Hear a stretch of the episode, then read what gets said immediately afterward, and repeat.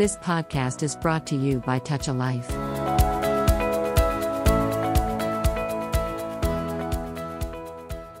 Hi friends అందరూ ఎలా ఉన్నారు?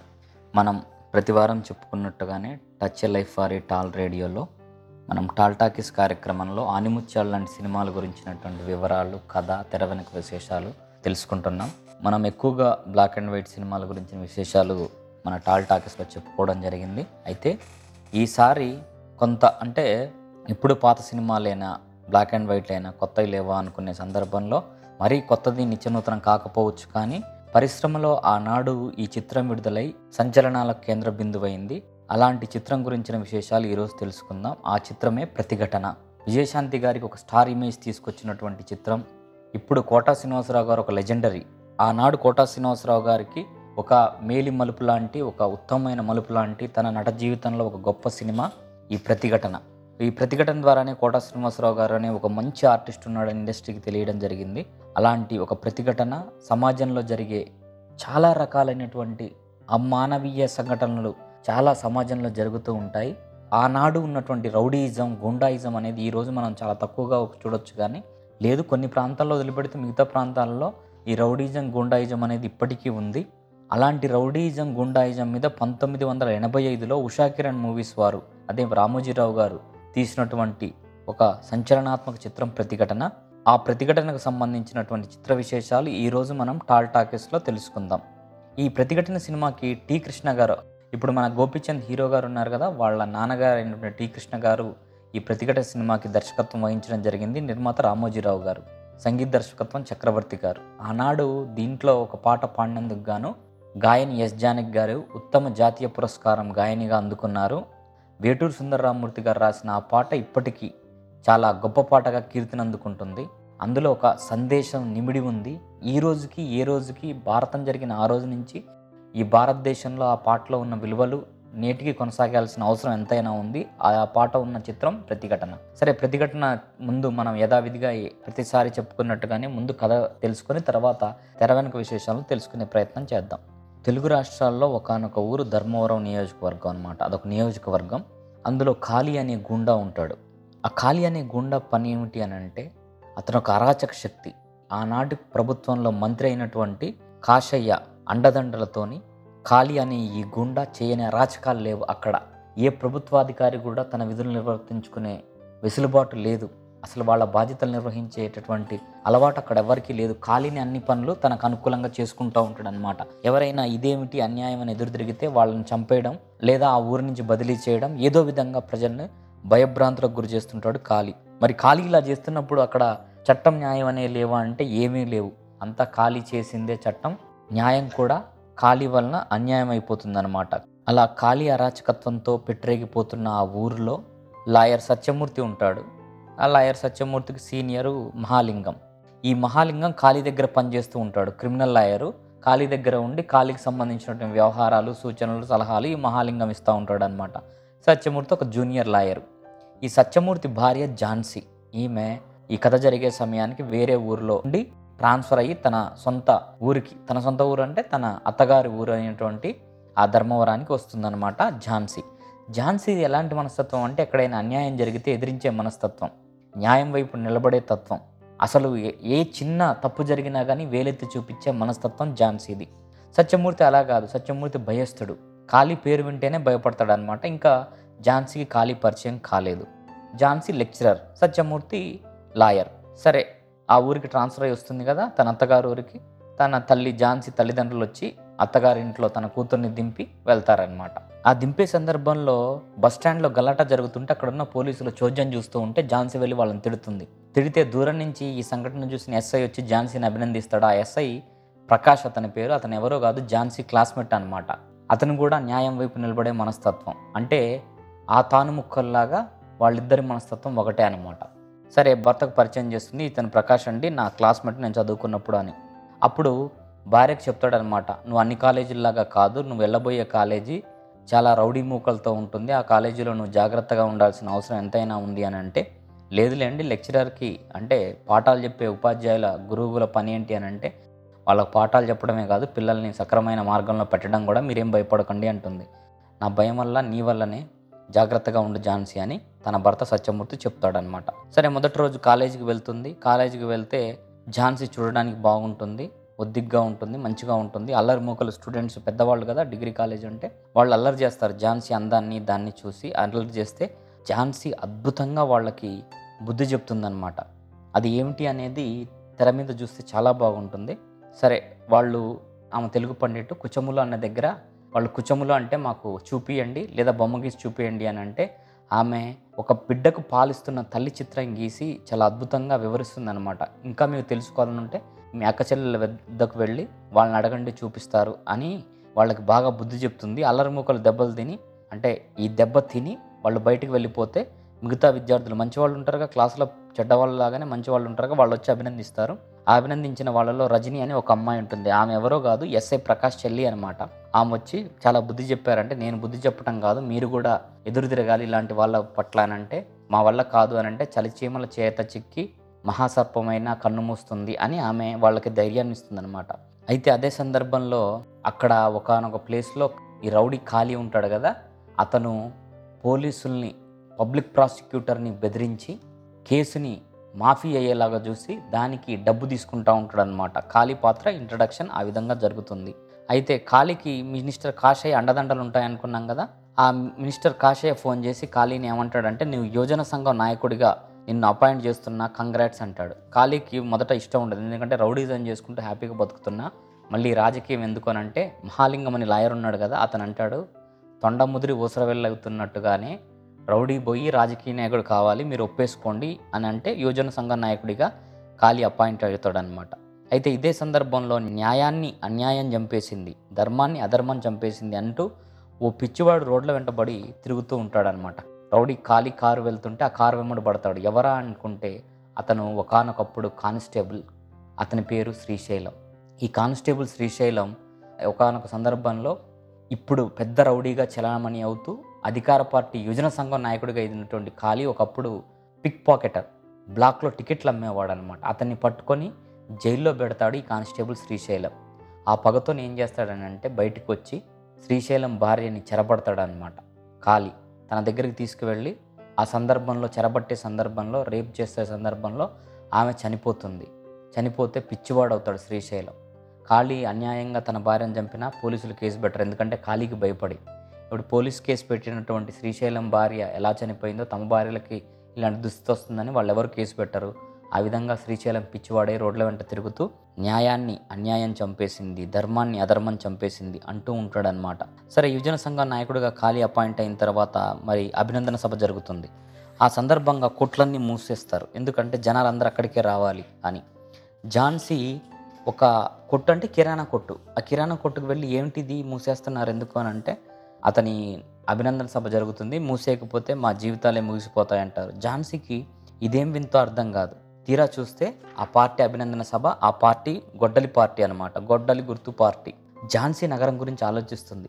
భర్తతో అంటుంది ఏంటండి ఇంతమంది మేధావులు ఉన్నారు వీళ్ళందరూ ఉన్నారు ఒక రౌడీ ఒక పిక్ పాకెటర్ ఇలా రాజకీయ నాయకుడిగా ఎదుగుతుంటే మీరందరూ ఏం చేస్తున్నారు? అని అంటే నా గొడవలని నీకెందుకులే ఝాన్సీ అంటాడు సత్యమూర్తి. తర్వాత సందర్భంలో ఝాన్సీ ఎస్ఐ ప్రకాష్ ఇంటికి వెళ్తుంది. వెళ్ళి అసలు ఏమిటి?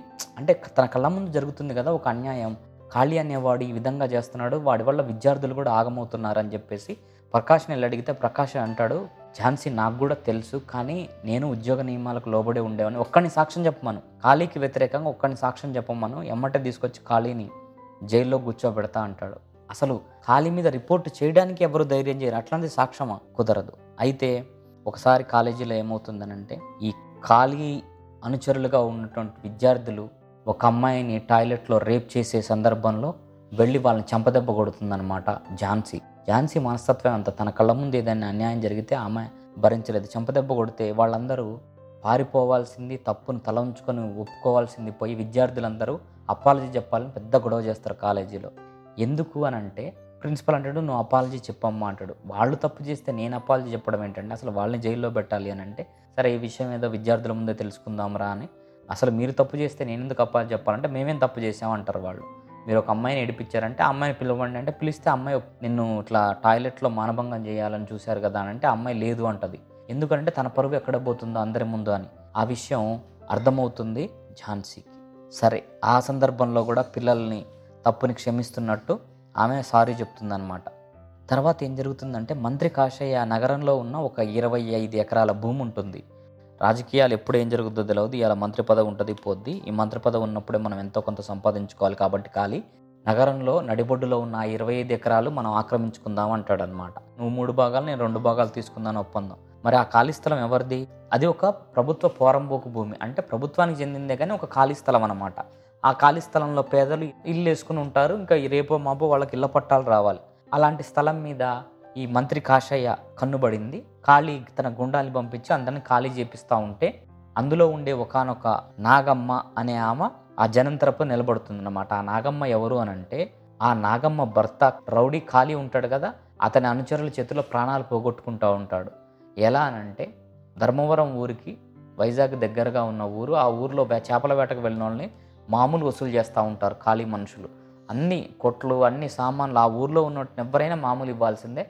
వేటకు వెళ్ళిన మేమెందుకు మామూలు ఇవ్వాలని ఈ నాగమ్మ భర్త ఎదురు తిరిగితే ఆ నాగమ్మ భర్తని ఖాళీ చంపేస్తాడు చంపేస్తూ అతను కొన ఊపిరితో ఉండగా నీ భార్య విధవ అవుతే ఎలా ఉంటుందో నువ్వు చూడు అని చెప్పేసి తాలిబొట్టు పీకేసి మెట్టెలు పగలగొట్టి నుదుటినటువంటి కుంకుమ బొట్టు చెడిపేస్తాడనమాట కాలి. ఆ భర్త అంటాడు చనిపోతూ నువ్వు ఎట్టి పరిస్థితుల్లో కాలి చచ్చిపోయిన తర్వాతనే నువ్వు ముండమోయాలి అప్పటి వరకు ఈ తాలిబొట్టు ఈ నుదుటిన బొట్టు మాత్రం తీయకు గాజులు తీయకు అని చెప్పి చనిపోతాడు. అప్పటి నుంచి నాగమ్మ అలాగే బొట్టు పెట్టుకొని ఉంటుందన్నమాట.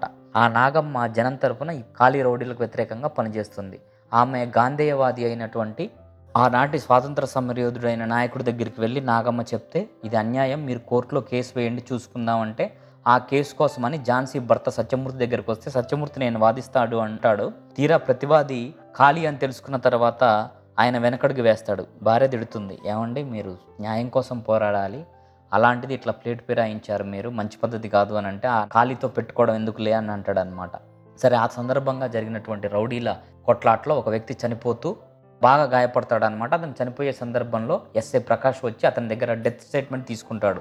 ఏమనంటే మా రౌడీని పంపించి కొట్టించింది ఖాళీ అని చెప్తే ఇది సరిపోద్ది సాక్ష్యం అని చెప్పేసి ఎస్ఐ ప్రకాష్ వెళ్ళి ఖాళీని అరెస్ట్ చేసి జైల్లో బాగా కొడతాడనమాట ఖాళీ అహం బాగా దెబ్బతింటుంది. అప్పుడు లాయర్ మహాలింగం ఒక పెద్ద ఎత్తు వేస్తాడు. ఏంటేనంటే ఎలాగైనా ఆ డెత్ సర్టిఫికేట్ అంటే ఎవరైతే చావు బతుకుల్లో ఉన్నాడో ఆ రోగి బతకాలి అని చెప్పేసి డాక్టర్లు అని చెప్పి సాయాశక్తులు అతన్ని బతికిస్తారు. బతికిచ్చి ఆ రోగిని బయటికి తీసుకువచ్చి చూసావా నువ్వు ఇప్పుడు మేము తలుచుకుంటే నువ్వు బతికావు. ఇప్పుడు నువ్వు ఇచ్చినటువంటి ఈ కంప్లైంట్ విత్డ్రా చేసుకుంటే నీకు డబ్బులు ఇస్తాం. అలాగే నీ పిల్లలతో భార్యతో ఉండొచ్చు. లేదు అన్నావా ఇప్పుడు చచ్చిపోతావని బెదిరిస్తే అతను తను ఇచ్చిన రిపోర్ట్ని స్టేట్మెంట్ని డెత్ స్టేట్మెంట్ అని తీసుకున్నారు కదా దాన్ని వెనక్కి తీసుకుంటారు. ఖాళీ ఆ విధంగా అతను వచ్చి మీడియాతో చెప్తాడు అనమాట ఏమని అంటే ఎస్ఐ ప్రకాషే ఖాళీ గారి మీద మనసులో పెట్టుకొని నాతో ఈ స్టేట్మెంట్ ఇప్పించాడు దానికి నాకు ఏ సంబంధం లేదని. ఇంకా పోలీసు ఉన్నతాధికారులు ఎస్ఐ ప్రకాష్ని పిలిచి తిడతారనమాట ఖాళీ గారితో పెట్టుకుంటే ఇలాగ అవుద్ది అని రిలీజ్ చేయండి అని. ఖాళీ జైలు నుంచి విడుదలైన తర్వాత ఖాళీ అహం దెబ్బతింటుంది. ఒక ఎస్ఐ తనను జైల్లో వేసి కొట్టడమా అని. వెంటనే ఎస్ఐ ప్రకాష్ మీదకి బయలుదేరతాడనమాట ఎస్ఐ ప్రకాష్ని అందరూ చూస్తుండగానే కత్తితో నరికి వేస్తాడు. అక్కడే ఉన్నటువంటి ఝాన్సీ కాపాడే ప్రయత్నం చేస్తే రౌడీలు ఆమెను పట్టుకుంటారు ఖాళీ నరికేస్తాడు. అప్పుడు ఝాన్సీ ఏం చేస్తుంది అని అంటే పోలీస్ స్టేషన్కి వెళ్ళి అతని మీద కంప్లైంట్ ఇస్తుంది. ఖాళీ మర్డర్ చేయగా నేను చూశాను అని పోలీస్ కంప్లైంట్ ఇస్తుంది. తీసుకోకపోతే ఊరుకోను నేను కోర్టుకు వెళ్తాను అనేది అంటే కంప్లైంట్ తీసుకుంటారనమాట పోలీసులు. ఈ విషయం సిఐఏ ఖాళీకి ఫోన్ చేసి చెప్తాడు మీ మీద ఝాన్సీ అనే ఒక లెక్చరర్ కంప్లైంట్ ఇచ్చిందండి అని. అప్పుడు కాలికి కోపం వస్తుంది. తనకు వ్యతిరేకంగా ఎవరు నోరెత్తినా కన్నెత్తినా సహించడు. అప్పుడు సత్యమూర్తిని పిలుస్తాడు అనమాట కాళీ అంటే భర్తని పిలుస్తాడు. నీ భార్య ఇట్లా కంప్లైంట్ ఇచ్చింది. అంటే రేపు సాయంత్రం వరకు విత్డ్రా చేసుకుంటుందండి. నా మాట నమ్మండి అని సత్యమూర్తి బతిరాడి ఇంటికి వచ్చి ఝాన్సీని తిడతాడు. నీకేం సంబంధం? అంతమంది జనం ఉన్నప్పుడు వాళ్ళెవరు కంప్లైంట్ ఇవ్వకపోగా నువ్వు ఎస్ఐ చనిపోయినందుకు కంప్లైంట్ ఇవ్వాల్సిన అవసరం ఏమిటి? అని అంటే అందరూ చదువుకున్న మూర్ఖుల్లాగా ప్రవర్తిస్తుంటే నేను కూడా అలాగేలాగా ప్రవర్తిస్తా. నా కళ్ళ ముందు జరిగిన ఒక అన్యాయాన్ని ఎదిరించాల్సిన బాధ్యత నా మీద ఉంది అందుకే నేను కంప్లైంట్ ఇచ్చాను అని ఆమె వాదిస్తుంది. అత్తమామలు కూడా చెప్తారనమాట మనకెందుకమ్మ దారిన పోయేది అని. అందరూ అలా అనుకోబట్టే ఖాళీ లాంటి ఒక మామూలు కిరాయి హంతకుడు ఈరోజు రాజకీయ నాయకుడిగా ఎదిగాడు అని ఆమె కూడా వాళ్ళందరిని ఎదిరిస్తుంది. ఖాళీ సరాసరి ఇంటికి వస్తాడనమాట ఝాన్సీ ఇంటికి వచ్చి ఝాన్సీని బెదిరిస్తాడు. బెదిరిస్తే ఝాన్సీ ఏం చేస్తుందంటే కాండ్రించి ముఖం మీద ఉమ్మేస్తుంది ఖాళీ నీలాంటి వెధవలా అని తిడుతూ ఉమ్మేస్తే ఆ కోపంతోని నీలాంటి దాన్ని మళ్ళీ ఇంకొకటి రాకూడదు అని అంటే నీకు తగిన గుణపాఠం చెప్పాలి అని చెప్పేసి అందరూ చూస్తుండగా వివస్త్రం చేస్తాడనమాట ఒంటి మీద నూలు పోగు ఉండకుండా ఆమెను వివస్త్రం చేసి అందరూ తల్లు దించుకుంటే లేదు మీరు తలెత్తు చూడాలి అప్పుడే దీని పరుగు పోతుంది. అప్పుడే ఇలాంటి వాళ్ళు మళ్ళీ కాలికి వ్యతిరేకంగా పుట్టరు అని చెప్పేసి చాలా దైన్యమైన స్థితిలోకి నెట్టివేస్తాడు లెక్చరర్ ఝాన్సీని. పాపం ఝాన్సీ కనీసం భర్త ఎదురుగా ఉంటాడు కానీ భర్త ఏమి అనడు. అంటే తను వెళ్ళి అసలు అతని కాళ్ళు పట్టుకొనో లేకపోతే ఎదురెదురుగో అతని చేతిలో చనిపోయే భార్యను కాపాడుకోవాలి కదా? ఆ ప్రయత్నం ఏమీ చేయడు. అతనే కాడు ఎదురింటి జడ్జి ఉంటాడు. అతను ఏమీ చేయడు. అప్పటికప్పుడు నాగమ్మ వచ్చి ఊరందరినీ తిడుతుందనమాట కళ్ళప్పగి చూసారా రేపు పొద్దున మీ భార్యకో మీ చెల్లికో మీ తల్లికో ఇలాంటిది వస్తే ఇలాగే చూస్తారా? సిగ్గు లేదా అని తిడుతుంది నాగమ్మ. యాదృచ్ఛికంగా అదే రోజు ఆగస్టు పదిహేను జాతీయ జెండా తీసుకొచ్చి శ్రీశైలం పిచ్చోడు కానిస్టేబుల్ ఉన్నాడు కదా ఆ శ్రీశైలం ఆ జాతీయ జెండాని ఝాన్సీ ఒంటి మీద కప్పుతాడనమాట. అప్పుడు ఝాన్సీ ఇక్కడ ఉండడం కరెక్ట్ కాదని చెప్పేసి భర్త ఇంట్లో కూడా ఉండదు. ఎందుకనంటే భర్త ఇంట్లో ఉంటే ఇలాంటి వివస్త్రనైన ఆడదాన్ని ఇట్లా పరువు పోగొట్టుకున్న ఆడది ఒక ఇంట్లో ఉంటే వాళ్ళకి ఇబ్బంది అని బయటికి వెళ్తుంటే నాగమ్మ అంటుంది నువ్వు అక్కడే ఎక్కడో ఉండడం ఎందుకమ్మా? నా ఇంట్లో ఉండు అని నాగమ్మ తీసుకువెళ్తుంది అనమాట తీసుకువెళ్ళి తన కథ అంతా చెప్తుంది. అలా నాగమ్మ దగ్గరికి చేరుతుంది ఝాన్సీ. నాగమ్మ దగ్గరికి చేరిందని తెలిసి ఖాళీ కొంచెం గాబరా పడతాడు. ఎందుకంటే నాగమ్మ తన చావు కోసం ఎదురు చూస్తూ ఉంటుంది. అందుకోసమనే తను బొట్టు మెట్టెలు పసుపు కొమ్ము తాలి ఏమీ తీసేయదు. ఏమైనా అవుద్దానంటే ఏమి కాదులే కాకపోతే జాగ్రత్తగా ఒక కన్నేసి ఉంచాలి అంటాడు మహాలింగం. ఝాన్సీ తల్లిదండ్రులు నాగమ్మ దగ్గరకు వస్తారు. వచ్చి అమ్మ నువ్వు నువ్వు చేసింది మంచి పని అని తండ్రి ధైర్యాన్ని ఇస్తాడు. ఏమీ కాదు ప్రాణం పోయినా కానీ అన్యాయం వైపు నిలబడకూడదు న్యాయం వైపే నిలబడాలా న్యాయం వైపు నిలబడే ప్రాసెస్లో ప్రాణత్యాగం చేసినా తప్పులేదని తండ్రి ధైర్యం చెప్తాడనమాట తర్వాత తను కాలేజీకి లెక్చరర్గా ఇక మామూలు జీవితంలో పడాలని చెప్పేసి లెక్చరర్గా వెళ్తే అక్కడ విద్యార్థులు చాలా అవహేళన చేస్తారు. ఆమెని బూతుబొమ్మలు బోర్డు మీద వేసి చూపిస్తే ఆమె అసలు ఎంత గొప్పగా అంటే ఇక్కడే వేటూరు సుందర రామ్మూర్తి గారు చాలా అద్భుతమైన గేయం రాశారు. ఎన్నో సీన్స్ కన్సీవ్ చేయలేని ఎన్నో డైలాగ్ చెప్పలేని కొన్ని భావాలు పాటలో గేయ రచయిత చాలా అద్భుతంగా చెప్తాడు. ఈ దుర్యోధన దుశ్శాసన దుర్నిర్మితి లోకంలో అని చాలా అద్భుతమైన గీతంతో కాలేజీ విద్యార్థుల కళ్ళు తెరుచుకుంటాయన్నమాట. అది మర్మస్థానం కాదు మీ జన్మస్థానం అని కవి అంటాడు అక్కడ. నిజంగా మీరు ఇప్పుడు చూసినా కానీ ఈ గీతం ఒక ఉద్రేకతను కలిగి చేస్తూ స్త్రీని సమాజం ఎలా చూడాలో ఈ గీతం గొప్పగా చెప్తుంది అనమాట అప్పుడు కాలేజీ విద్యార్థులందరూ తమ తప్పు తెలుసుకొని ఖాళీ మీద తిరగబడే సందర్భం కోసం ఎదురు చూస్తూ ఉంటే ఇంతలోకే ఝాన్సీ నిలదప్పిన విషయం తెలుస్తుంది తెలిసి తనకి అబార్షన్ చేయమని చెప్పి డాక్టర్ని వేడుకుంటుంది. సరే భర్తకు తెలుస్తుంది ఈ విషయం. భర్త వచ్చి అబార్షన్ చేయించుకోకు అంటే నేను అబార్షన్ చేయించుకోను. కానీ నేనున్న సిచ్యువేషన్లో ఇప్పుడు పిల్లని పెంచడం కష్టం. ఎందుకంటే వంద వివస్త్రై ఊరికి దూరంగా భర్తకు దూరంగా ఉంటుంది కదా. ఈ సందర్భంలో పిల్ల తనకు ఆటంకం అవుతుంది తన జయానికి అని. తన జయం ఏంటో తన చివరిలో తెలుస్తుంది. భర్తను వెళ్ళి నువ్వు కాళ్ళకి ఎదురు తిరుగు నువ్వు చేసిన తప్పు అని ఒక మాట అనండి. మీరు చెప్పినట్టు ఈ పిల్లని ఉంచుకుంటా అని అంటే నేను అట్లా చేయను అంటే అవసరం లేదు నాకు పిల్లని అబార్షన్ చేయించుకుంటుంది ఝాన్సీ. ఇంతలోకే ఎలక్షన్స్ దగ్గర పడతాయి అనమాట ఎలక్షన్స్ దగ్గర పడితే మంత్రి కాశ్రయ్య కాళీకి ఆ ధర్మవరం నియోజకవర్గం ఎమ్మెల్యే టికెట్ ఇస్తా అంటే గాంధేయవాది పెద్ద ఆయన స్వాతంత్ర సమరయోధుడు ఏమంటాడంటే ఒక రౌడీకి ఎమ్మెల్యే టికెట్ ఇవ్వటం అది స్వాతంత్రం కోసం పోరాటం చేసిన పార్టీ తరపున ఇవ్వటం నేను వ్యతిరేకిస్తున్నా. అంటే అక్కడే ఖాళీ చెంపల మీద చెంపల మీద ఆ స్వాతంత్ర సమరయోధుని కొడతాడు. ఆ స్వాతంత్ర సమరయోధుడు చెప్పే మాటలు చాలా ఉత్తేజపూరికంగా ఉంటాయన్నమాట. మేము తెల్లవాడి దెబ్బలకి వాడు కొడుతుంటే మేము స్వాతంత్రం కోసం చచ్చిపోవడానికి రెడీ అయ్యాం కానీ మీలాంటి రౌడీ చేతుల్లో ఆ స్వాతంత్రం తీసుకొచ్చి పెట్టిన తర్వాత దీన్ని మళ్ళీ గాంధేయ మార్గంలో పెట్టడానికి ఎన్నిసార్లు అయినా బతకడానికి సిద్ధంగా ఉంటామని పాపం ఆ గాంధేయవాది అంటాడు. ఎమ్మెల్యేగా బీఫామ్ ఇస్తారు ఈ ఖాళీకి. ఖాళీ వెళ్ళి రిటర్నింగ్ అధికారి దగ్గర సబ్మిట్ చేస్తాడనమాట ఎమ్మెల్యే నామినేషన్ వేస్తాడు.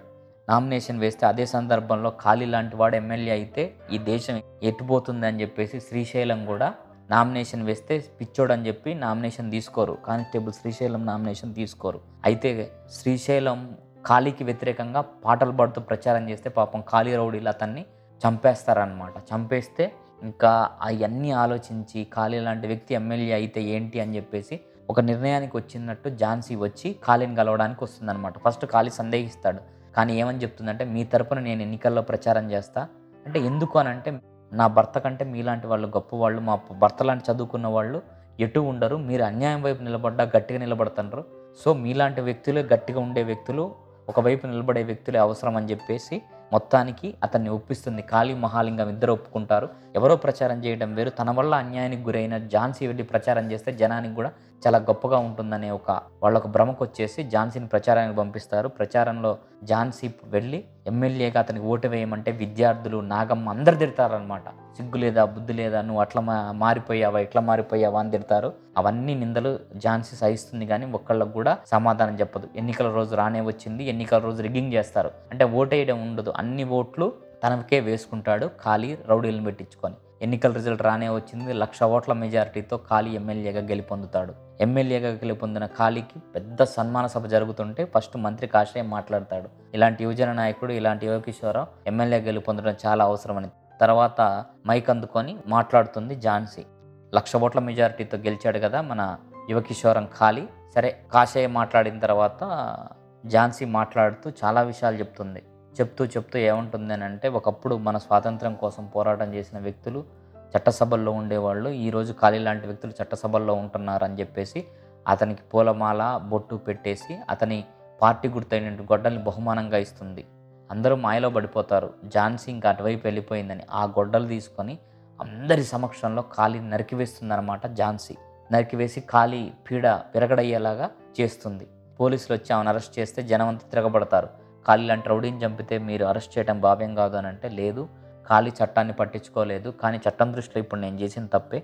ఇప్పుడు మీ నేను బయటకు ఉంటే ఖాళీకి నాకు తేడా ఉండదు. చట్టానికి లోబడి నేను ఏ శిక్షకు అర్హురాలో ఆ శిక్షను నేను అనుభవిస్తానని చెప్పేసి ఝాన్సీ వెళ్ళడంతో కథ సుఖాంతం అవుతుంది ఆ విధంగా అంటే ఒక మామూలు మహిళ ఆమె. శక్తియుక్తులు ఖాళీ అంత లేవు. అయినా సరే సంఘానికి చీడపురుగులా పట్టి పీడిస్తున్నటువంటి ఖాళీ లాంటి ఒక దుర్మార్గుణ్ణి తన సంకల్ప బలంతో తుదముట్టించి ఆ యొక్క ఊరికి రౌడీ పీడ విరగడ చేయడంతో ఈ కథ సమాప్తమవుతుంది. ఇదండి ఈ ప్రతిఘటన సినిమా కథ. నాకు ఈ కథ చెప్తున్నప్పుడు ఎంతో ఉద్విగ్నంగా అనిపించింది నాకు కూడా. అందుకనే నా మాటల్లో మీకు అది కనిపించుండొచ్చు. ఎందుకనంటే నిజంగా సమాజంలో రోజు అనేక అన్యాయాలు జరుగుతుంటే మన కళ్ళ ముందే మనకి ఎందుకు అని పట్టించుకోకుండా రాంగ్ రూట్లో వచ్చి ఒకళ్ళని ఒక వృద్ధుడినో లేకపోతే ఒక స్త్రీనో డాష్ ఇచ్చి వెళ్ళిపోతుంటాడు. మనం వాడిని పిలిచి పక్కకు పిలిచి తప్ప ననం లేదా బండి ఆపం వాడికి అడ్డంగా ముందుకు పోకుండా. మామూలుగా మనం ఎలా వెళ్ళిపోవాలో అలా వెళ్ళిపోతాం. రోడ్డు మీద ఒక యాక్సిడెంట్ జరుగుతుంది. మన ఈ మధ్య ఒక ఏరియాలో నలుగురు స్నేహితులు కలిసి వాళ్ళ స్నేహితుడిని ఒకరిని చంపేస్తుంటే అందరూ వీడియోలు తీశారు తప్పితే వందల మంది గుంపు కూడారంతా వీడియో తీశారు. కానీ ఒక్కళ్ళు కూడా ఇది అన్యాయం అని అడ్డుకోలేదు. అంటే ఆనాటి నుంచి ఈనాటి వరకు ఏది ద్రౌపదిని వస్త్రవిహీనం చేస్తుంటే దుశాసనుడు ఆ రోజు కౌరవ సభలో ఉన్నటువంటి పెద్దలు ఎలా చూశారో ఈ రోజుకి ఇంకో వంద సంవత్సరాలైనా మన కళ్ళ ముందు అన్యాయం జరుగుతుంటే మనకి ఏమాత్రం సంబంధం లేని విషయం అన్నట్టే ప్రవర్తిస్తాను తప్పితే దాంట్లో మనం ఇన్వాల్వ్ అయ్యి ఎంతో కొంత ఎదిరించి నిలబడే మనస్తత్వాన్ని మనం అలవాటు చేసుకోం. ఎవరైనా అలవాటు చేసుకుంటే దారిని పోయేది నీకెందుకురా పెద్ద పుడింగిలా ఉన్నావు? అంటే మేమందరం పిచ్చోళ్ళమని మాకు తెలియలేదని నువ్వు ఒక్కడికి తెలియగలవాడువని అని ఇంకా వాళ్ళని నిరుత్సాహానికి గురి చేస్తామన్నమాట అలాంటి సంఘటనలు జరుగుతున్న ఈ సందర్భంలో ఈ ప్రతిఘటన అనే సినిమా అందులో కథాంశం అనేది చాలా ఉత్తేజపూర్వకంగా ఉంటుంది. సరే ఇప్పుడు దాకా మనం కథ గురించినటువంటి విశేషాలు తెలుసుకున్నాం కదా కథ ఏంటో? ఇప్పుడు తెర వెనక విశేషాలు ఏంటో తెలుసుకునే ప్రయత్నం చేద్దాం. ఈ చిత్రాన్ని నిర్మించింది ఉషాకిరణ్ మూవీస్ బ్యానర్ మీద రామోజీరావు గారు అనుకున్నాం కదా.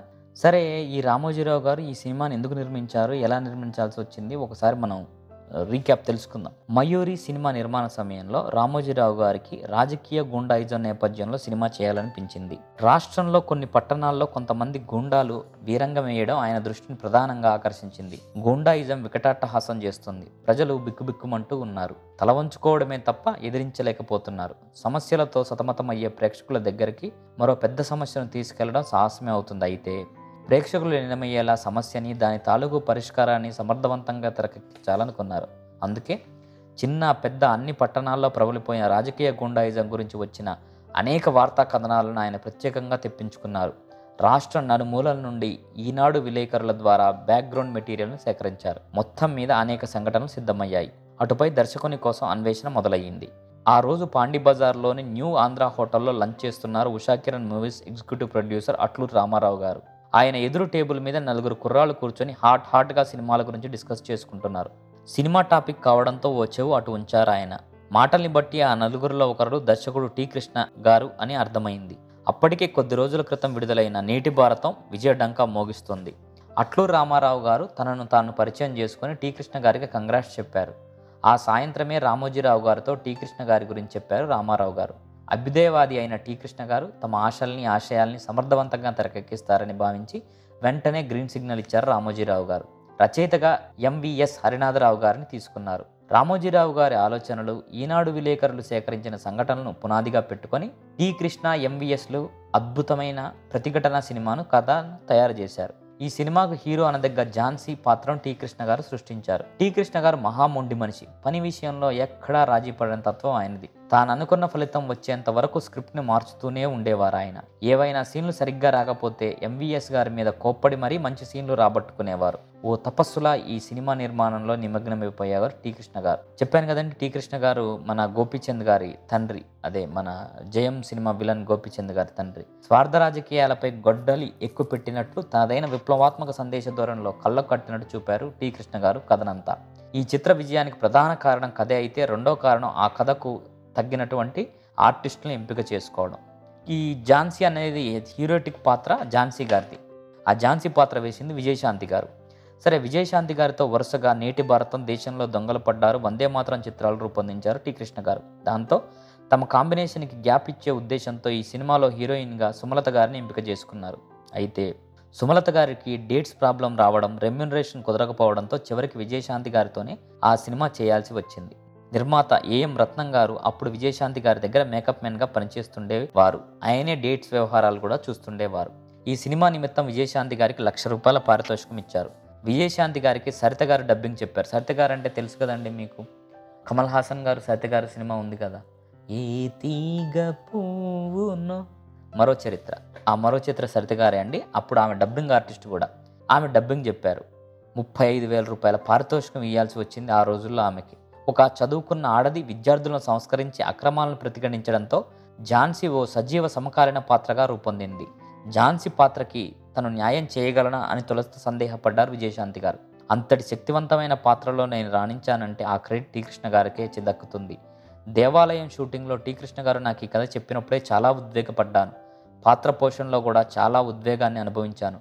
టీ కృష్ణ గారు నన్ను ఝాన్సీ పాత్రతో ఎవరెస్ట్ మీదకి ఎక్కించారని నిజాయితీగా చెబుతారామె. ఝాన్సీని వివస్త్రణ చేసిన సీన్ అసభ్యంగా ఉందని కొందరు విమర్శించారు. అయితే ఆ సన్నివేశమే చిత్రానికి ఆయుపట్టు లాంటిది. ఝాన్సీలో పగ ప్రతీకారం ఆ క్షణంలో రగులుకొని రాజుకొని కథను క్లైమాక్స్కి నడిపిస్తాయి. ఝాన్సీ మానాన్ని ఆ క్షణంలో త్రివర్ణ పతాకం కాపాడే సన్నివేశం గొప్ప సృష్టి. కానిస్టేబుల్ శ్రీశైలం జెండా పట్టుకొని తిరుగుతూ వివస్త్రైనటువంటి ఝాన్సీ మీద ఆ జెండాని గప్పుతాడనమాట వైజాగ్లో మూడు రోజుల పాటు కొన్ని వేల మంది ప్రజల సమక్షంలో క్లైమాక్స్ తీశారు. అంతమంది మధ్య నటించడానికి విజయశాంతి తొలుత భయపడ్డారు. చెమటలు పట్టాయి. ఏ సీన్లో నటించడానికి నేను భయపడ్డానో ఆ సీన్లో నటనకే నాకు ఎక్కువ ప్రశంసలు లభించాయి. ఏదో తీవ్ర శక్తి నన్ను నడిపించింది అని అంటారు విజయశాంతి. విజయశాంతి తొలి నంది అవార్డుని ఈ చిత్రం ద్వారానే అందుకున్నారు. అలాగే Vamsi award Kalasagar award cinema express అవార్డులు కూడా ఆమెను వరించాయి. ఇక ఈ చిత్రంలో ఎస్ఐ పాత్ర పోషించినటువంటి ప్రకాష్ పాత్ర అనుకున్నాం కదా ఆ పాత్రను పోషించింది రాజశేఖర్ గారు. అప్పటికి ఆయన యాంగ్రీ యంగ్మెన్ ఇంకా కాలేదన్నమాట. వందే మాత్రంలో తెలుగు తెరకు పరిచయమైన డాక్టర్ రాజశేఖర్ ఈ సినిమాతో మంచి పేరు తెచ్చుకున్నారు. తలంబ్రాలు ఆహుతి యుగకర్తలు ఈ ప్రశ్నకు బదులేది చిత్రాల్లో నటిస్తున్న సమయంలోనే రాజశేఖర్ గారికి ప్రతిఘటన సినిమాలో అవకాశం వచ్చింది. ఈ సినిమా అప్పట్లో నా ఇమేజ్ని పెంచిందని చెప్పాలి. అలా నాకు తెలియకుండానే యాంగ్రీ యంగ్ మ్యాన్గా ఒక ముద్ర పడిపోయింది అని చెబుతారు రాజశేఖర్ గారు. ఇక ఈ చిత్రంలో కానిస్టేబుల్ శ్రీశైలం అదే తన భార్యని చంపేస్తే ఆ భార్యను పట్టుకొని వచ్చి పోలీస్ స్టేషన్లో అద్భుతమైన సీన్ చాలా గొప్ప గొప్ప డైలాగులు ఉంటాయండి. ప్రతిఘటన సినిమాలో సుత్తివేలు గారికి సుత్తివేలు గారు ఇందులో నటించడానికి మొదట్లో ఆసక్తి కనబరచలేదు. రెగ్యులర్ కామెడీ వేషాలు వేసుకునే తనను ఇలాంటి సీరియస్ పాత్రలో ప్రేక్షకులు రిసీవ్ చేసుకోరేమోనని భయపడ్డారు ఆయన. కానీ ఈ పాత్ర వేలు నట జీవితంలో మైలురాయిగా నిలిచిపోయింది. ఈ పాత్రను వదులుకొని ఉంటే చాలా కోల్పోయి ఉండేవాడిని అని అన్నారు వేలు. ఇంకో పాత్ర చరణ్ రాజ్ గారిది. ఆయనే ఈ రౌడీ అంటే ప్రతినాయకుడు దీంట్లో నాయకురాలు ఝాన్సీ అయితే ప్రతినాయకుడు కాళీ ఆ కాళీ పాత్ర వేసింది ఎవరో కాదండి చరణ్ రాజ్. కాళీ పాత్రకు దర్శకుడు రవిరాజ పినిశెట్టి బాగుంటాడనుకొని అడిగారు. ఆయన ఆసక్తి కనబరచలేదు. దాంతో కన్నడంలో హీరోగా బిజీగా ఉన్న చరణ్ రాజుని ఇందులో విలన్ పాత్రకు ఎన్నుకున్నారు టీ కృష్ణ గారు. విలన్గా చేయడానికి తొలుత ఆయన కాస్త ఇబ్బందిగా ఫీల్ అయ్యారు. మొదటి షెడ్యూల్లో తెలుగు రాక చాలా తికమక పడ్డారు కూడా. బెంగళూరు వెళ్ళి తన వంటబ్బాయి దగ్గర తెలుగు నేర్చుకున్నారు ఆయన రెండో షెడ్యూల్లో ఆయన తెలుగు చూసి యూనిట్ ముక్కున వేలేసుకుంది. పౌరాణిక నాటకాలాడిన అనుభవం ఉన్న నెల్లూరుకు చెందిన శ్రీధర్ రెడ్డి ఇందులో చరణ్ రాజు పాత్రకు డబ్బింగ్ చెప్పారు. అలాగే ఇందులో ఇంకొక పాత్ర స్వాతంత్ర సమరోధుడైన పెద్ద ఆయన పాత్ర. ప్రతిఘటన కథ సిద్ధమయ్యాక బాబాయ్ ఇందులో గాంధేయవాది పాత్ర మీరే వెయ్యాలి అని అట్లూరు రామారావు గారిని పట్టుబట్టారు టీ. కృష్ణ. దానికి ఆయన ఒప్పుకోలేదు. అట్లూరు రామారావు గారే అండి ఎగ్జిక్యూటివ్ ప్రొడ్యూసర్ ఈ సినిమాకి మొదట ఈ సినిమాకు దర్శకుడిగా రామోజీరావు గారికి టీ కృష్ణ గారిని రికమెండ్ చేసింది కూడా అట్లూరు రామారావు గారే. దానికి ఆయన ఒప్పుకోలేదు. ఏది ఈ పాత్ర మీరే వేయాలంటే ఆయన ఒప్పుకోలేదు. దాంతో వేరే ఆర్టిస్ట్తో షూటింగ్ చేశారు. టీ కృష్ణ గారికి నచ్చక రాత్రికి రాత్రి హైదరాబాద్ ఫోన్ చేసి ఆగమేఘాల మీద అట్లూరు రామారావు గారిని వైజాగ్కి రప్పించుకొని ఆ పాత్ర చేయించుకున్నారు.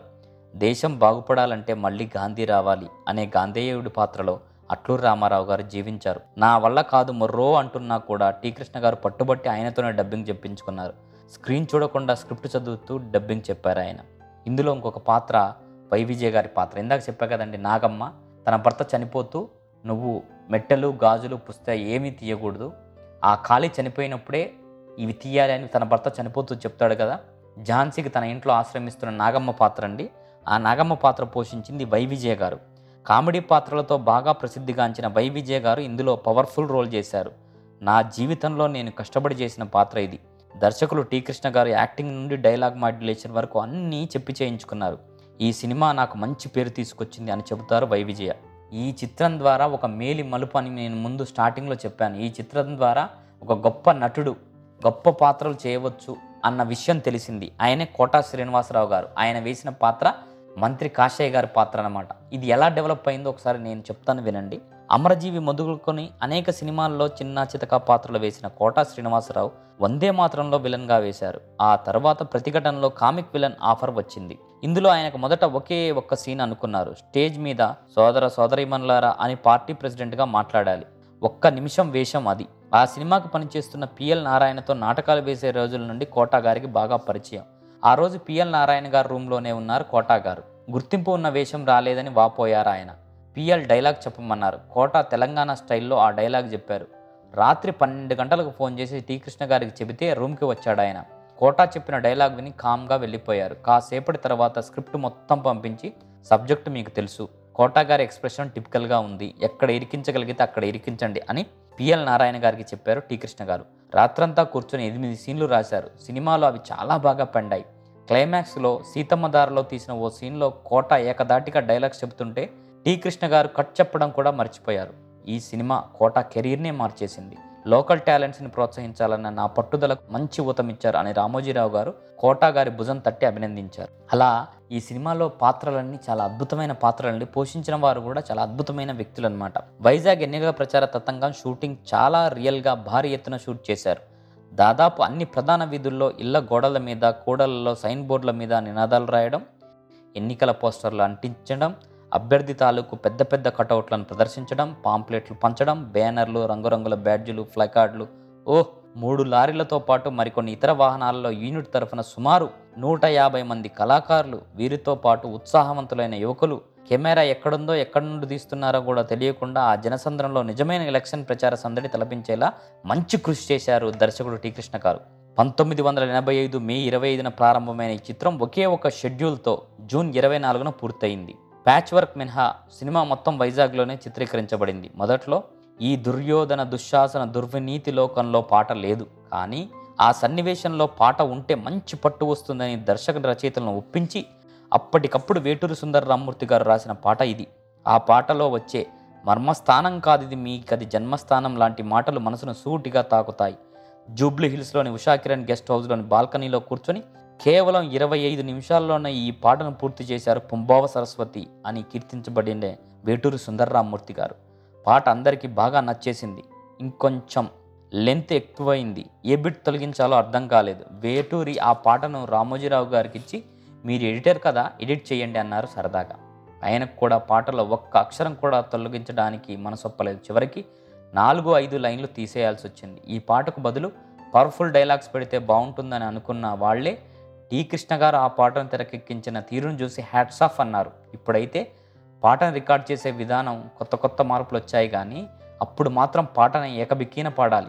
ఈ దుర్యోధన దుశ్శాసనం పాట పాడడానికి చాలా దమ్ము కావాలి. ఆ పాట పాడడానికి ఎస్ జానకి గారు మూడు టేక్స్ తీసుకున్నారు. నాలుగవ టేక్ ఓకే చేశారు చక్రవర్తి. అయినా జానకి గారికి ఏదో అసంతృప్తి. చక్రవర్తి గారిని రిక్వెస్ట్ చేసి మళ్ళీ పాటి ఓకే చేయించుకున్నారు ఆమె. గతంలో టైటిల్స్లో సహా సినిమా ప్రారంభించే అలవాటు ఉన్న టీ కృష్ణ గారు ఈ సినిమాకి ఎలాంటి పేరు పెట్టకుండా ప్రారంభించారు? ఈ చిత్రానికి గూండా రాజ్యం టైటిల్ పెట్టాలనేది టీ కృష్ణ గారి ఆలోచన. అందుకే క్లైమాక్స్లో గూండా రాజ్యం నశించాలి లాంటి డైలాగ్స్ కూడా పెట్టుకున్నారు ఆయన.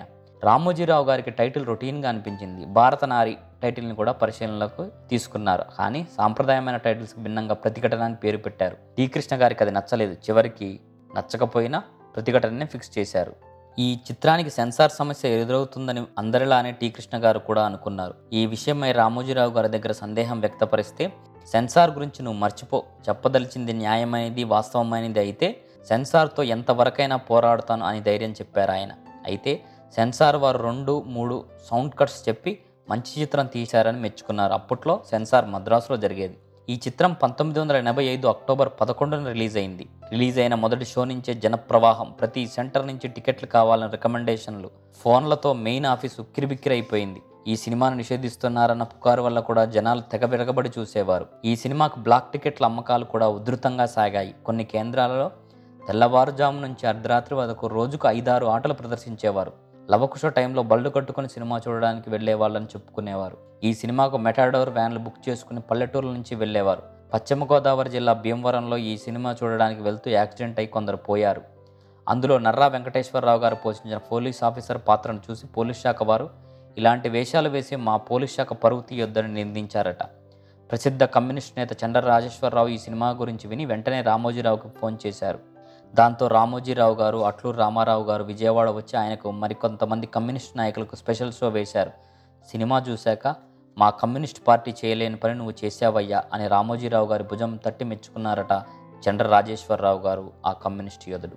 అనేక మంది నాయకులు సంఘ సంస్కర్తలు ప్రజలు అందరూ ముక్త కంఠంతో రామోజీరావుకి అభినందనలు తెలిపారు. ఈ సినిమా తర్వాత రామోజీరావు గారి పేరిట అభిమాన సంఘాలు కూడా వెలిచాయి ఈ చిత్రం రిలీజ్ అయిన రెండు వారాలకే కేవలం ప్రొడ్యూసర్ షేర్ సుమారు ముప్పై ఆరు లక్షల క్రెడిట్ని సంపాదించి పెట్టి కని విని ఎరుగని చరిత్ర సృష్టించింది. ఇరవై ఐదు కేంద్రాలలో ఈ చిత్రం శత దినోత్సవం జరుపుకుంది. జనవరి ఇరవై ఆరు పంతొమ్మిది వందల ఎనభై ఆరున విజయవాడలో భారీ ఎత్తున ప్రజల సమక్షంలో శతదినోత్సవం నిర్వహించారు. ఈ సంస్థ చేసిన తొలి పబ్లిక్ ఫంక్షన్ ఇదే.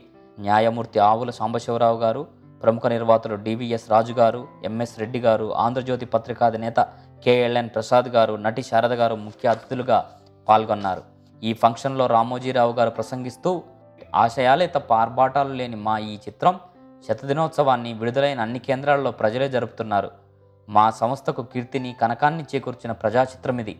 రాజకీయాల్లో రోజు రోజుకి పట్టు పెరిగిపోతున్న గుండాయిజాన్ని ప్రజల ముందుంచాలని చిరకాల వాంఛ మా ఈ చిత్రం. కొంతమంది అపోహపడుతున్నట్లు ఏ ఒక్క వ్యక్తినో ఏ రాజకీయ వర్గాన్నో దృష్టిలో పెట్టుకుని తీసిన చిత్రం మాత్రం కాదు. ఈ చిత్రాన్ని ప్రజలు ఎలా ఆదరిస్తారోనన్న అనుమానం మాకు ముందు నుంచి లేకపోయింది. కానీ ఊహించినంతగా ఆదరించారు అని అన్నారు.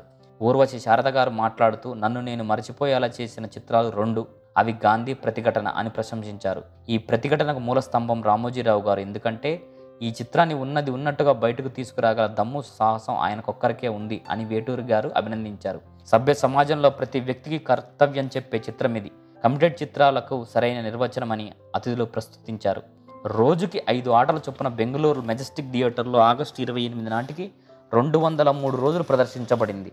రెండు వందల నాలుగవ రోజు నుంచి ఆ దే థియేటర్లో మధ్యాహ్న పాటగా ప్రదర్శితమైంది. కన్నడ రాష్ట్రంలో కూడా ఈ చిత్రం టాక్ ఆఫ్ ద స్టేట్గా నిలిచింది. సెప్టెంబర్ పద్నాలుగున బెంగళూరు అశోక హోటల్ చాణుక్య హాలులో ఉషాకిరణ్ మూవీస్ వారు మయూరి ఫిలిం డిస్ట్రిబ్యూటర్ వారు కలిసి ద్విశత దినోత్సవాన్ని వైభవంగా జరిపారు. ముఖ్య అతిథిగా కన్నడ రాజ్ కుమార్ విచ్చేశారు. నాటి Karnataka film development corporation chairman B A Arun Kumar Karnataka chamber అధ్యక్షులు ఆర్. లక్ష్మణ్ ఈ ఫంక్షన్లో పాల్గొన్నారు. కేవలం కాలక్షేపం కోసం కాక ప్రేక్షకుడిని ఆలోచింపజేస్తూ మానసికంగా ఎంతో ప్రభావాన్ని కలిగించిన చిత్రం అది. కళ అనేది ఒకరి సొత్తు కాదు ప్రపంచ ప్రజల సొత్తు అని అది భాషా భేదాలకు ప్రాంతీయ భేదాలకు అతీతమైనదని రుజువు చేసిన చిత్రం ఇది. అందుకే ఈ తెలుగు చిత్రం కర్ణాటక రాష్ట్రంలో రికార్డు సృష్టిస్తూ ప్రజాదరణ పొందింది. ఈ చిత్రంలో అన్ని అంశాలు బాగున్నాయి. ప్రశంసలకు తప్ప విమర్శలకు ఏమాత్రం తావులేని చిత్రం ఇది ఆడది దేవత అమ్మ ఆదిశక్తి అని ఈ చిత్రం చాటి చెబుతుంది అని కన్నడ రాజ్ కుమార్ ఈ చిత్రాన్ని అభినందనల వర్షంలో ముంచెత్తారు. దర్శకుడు టీకృష్ణ గారు అమెరికాలో ఉన్నందున విజయశాంతి భార్గవరాముడు షూటింగ్ నిమిత్తం ఊటీలో ఉన్నందున ఈ ఫంక్షన్లో పాల్గొనలేదు. తెలుగు వెర్షన్ రిలీజ్ అయిన వెంటనే తమిళం మలయాళంలోకి డబ్ చేశారు. పదిహేడు లక్షలకి తమిళ డబ్బింగ్ రైట్స్ని ఒకరికి ఇచ్చారు కానీ సమయానికి అడ్వాన్స్ ఇవ్వలేకపోవడంతో హంసా పిక్చర్స్ సహకారంతో స్వయంగా రిలీజ్ చేశారు. ఆంధ్రాలో కనిపించిన రెస్పాన్స్ కన్నా రెండు రెట్లు మద్రాసులో కనిపించింది. ఏరియాలు కొనుక్కుంటామంటూ అనేక మంది డిస్ట్రిబ్యూటర్లు రావడం మొదలుపెట్టారు. అయినా ఎవ్వరికీ ఇవ్వలేదు. ఇక లాభం లేదని కోయంబత్తూరు నుంచి ఓ ఎమ్మెల్యే తన రౌడీ అనుచరులతో వచ్చి దబాయించబోయాడు. ఇది నా కదా ఇక్కడ కాశీని నేనే. నాకే ఏరియా రైట్స్ అమ్మాలి అని హుంకరించాడు. అయినా బెదరకుండా వేరే వాళ్ళకి ఆ ఏరియా రైట్స్ అమ్మేశారు. ఈ సినిమా మీద మోజు ఉన్న ఆ ఎమ్మెల్యే అతని దగ్గర ఐదు లక్షలకు ఎక్కువ ఇచ్చి రైట్స్ తీసుకున్నాడు. తమిళంలో ఈ చిత్రం పేరు వు ఓండ్రు పుయలానదు. ఎడిటర్ గౌతమ్ రాజు అసిస్టెంట్ ఈ టైటిల్ చెప్పారు. మలయాళంలో ఏకరెత్తిన ప్రకారం పేరుతో డబ్ చేశారు. దక్షిణాదిన ఈ చిత్రం సృష్టిస్తున్న ప్రపంచనాన్ని గురించి తెలుసుకున్న ప్రముఖ హాలీవుడ్ నిర్మాత తారాచంద్ బర్జాత్య ఈ సినిమా పట్ల మక్కువను ప్రదర్శించారు. అప్పటికి వరుస పరాజయాల్లో ఆర్థికంగా చాలా నష్టాల్లో ఉన్నారు ఆయన. ఈ సినిమా హిందీలో చేస్తాం రైట్స్ ఇవ్వండి అని అడిగారు ఆయన. విజయశాంతి గారితో టీ కృష్ణ గారి దర్శకత్వంలోనే హిందీలో చేయాలనుకున్నారు రామోజీరావు గారు. ఈలోగా టీ కృష్ణ గారి ఆరోగ్యం దెబ్బతినడంతో కుదరలేదు. హిందీలో చేయాలనే ఆలోచన ఎప్పటి నుంచో ఉన్న రామోజీరావు గారు కంబైన్డ్గా ఈ సినిమా చేద్దామన్నారు. తెలుగులో లాగానే హిందీలో కూడా స్టార్స్ని కాకుండా కథానుగుణంగా ఆర్టిస్టులను ఎంపిక చేశారు. చరణ్ రాజ్ కోట అట్లూరు రామారావు గారు మినహా మిగిలిన పాత్రలని బాలీవుడ్లోనే ఎంపిక చేశారు. ఓ గుజరాతీ నాటకం చూసి సుజాత మెహతాని హీరోయిన్గా ఎంపిక చేశారు. తొలుస్తా విజయశాంతితోనే హిందీలో చేయాలనుకున్నారు కానీ ఏ కారణాల చేతనో అది కుదరలేదు. విప్లవభావాలు కలిగిన ఎన్ చంద్రను దర్శకునిగా ఎంచుకున్నారు. అప్పటికి అతనికి తొలి సినిమా ఘోరంగా పరాజయం పొందింది. హిందీలో ప్రతిఘాత్ అని టైటిల్ పెట్టారు.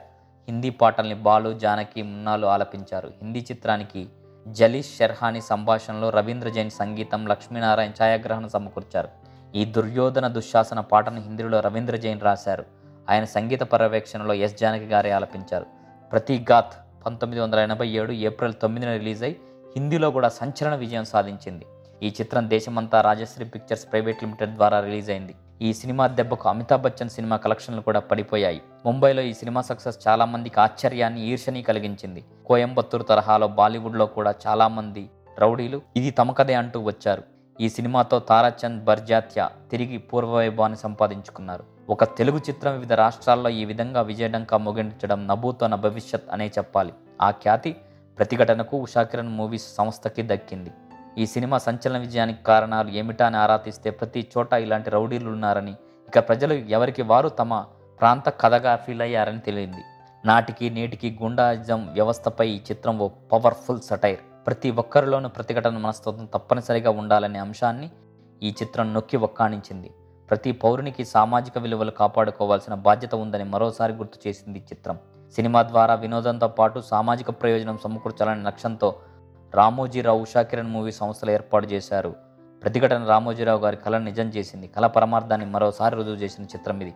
ఈ చిత్రం నంది అవార్డులు రిలీజ్ అయినప్పుడు ఉత్తమ నటిగా విజయశాంతి గారికి ఉత్తమ కథా రచయితగా టీ కృష్ణ గారికి ఉత్తమ సంభాషణ రచయితగా ఎంబీఎస్ హరినాథరావు గారికి ఉత్తమ గేయ రచయితగా వేటూరి గారికి ఉత్తమ గాయనిగా ఎస్ జానక్ గారికి ఉత్తమ విలన్గా చరణ్ రాజు గారికి ప్రత్యేక జ్యూరీ కోటా శ్రీనివాసరావు గారికి బహుమతులు తీసుకొచ్చిన చిత్రం ఈ ప్రతిఘటన. ఈ ప్రతిఘటన చాలా అద్భుతమైన సినిమా అండి. మీకు వీలుంటే ఈటీవీ వారి విన్ యాప్లో ఉంది. తప్పకుండా చూడండి. విన్ యాప్లో ఉన్నదే మంచి ప్రింట్ అండి. మామూలుగా యూట్యూబ్ ప్రింట్ ఉంది కానీ అది సరిగ్గా లేదు. విన్ యాప్లో ప్రింట్ బాగుంది. ఫ్రీగా చూడొచ్చు.